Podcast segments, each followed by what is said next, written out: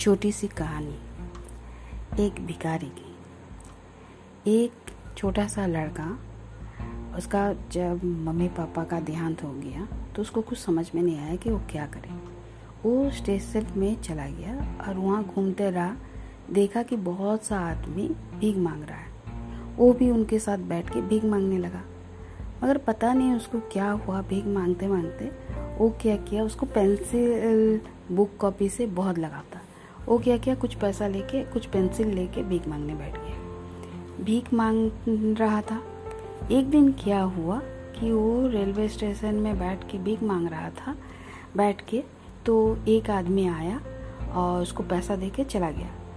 कुछ देर जाने के बाद उस आदमी को क्या पता नहीं क्या सूझा, वो नीचे उतरा और उसमें से कुछ पेंसिल उठा के बोला, ये पेंसिल तुम्हारी मेहनत की, मैं भी एक बिजनेसमैन हूँ और तुम भी, बोल के वो पेंसिल उठा के वो आदमी चला गया।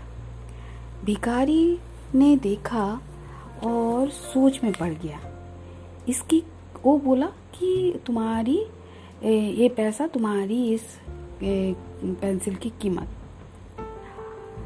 वो सोचने लगा कि ये बिजनेसमैन ये क्या किया, और वो सोचता ही रह गया।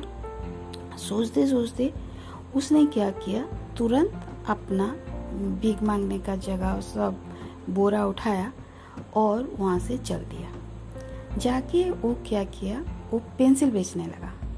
पेंसिल बेचते बेचते जब जो पैसा हुई उससे कुछ बुक खरीदा।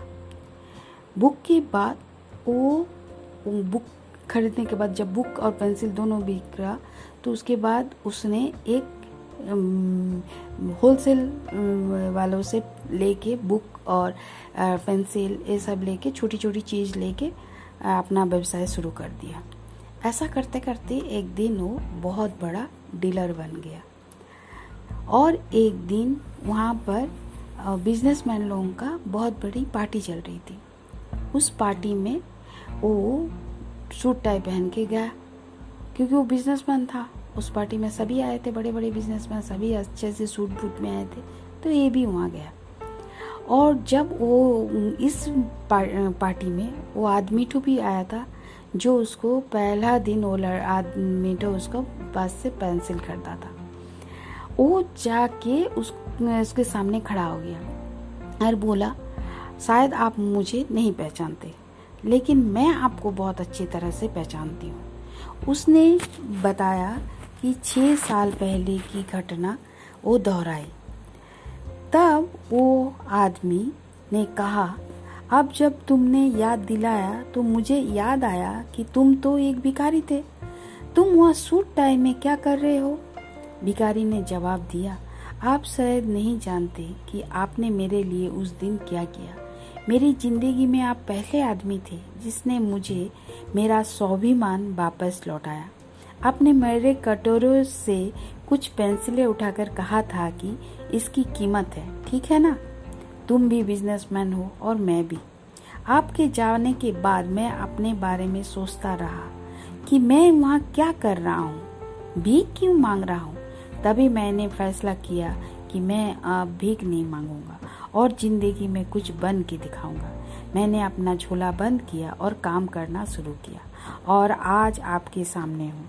मैं सिर्फ आपका शुक्रिया अदा करना चाहता हूँ कि आपने मुझे मेरा खोया हुआ स्वाभिमान वापस लौटा दिया।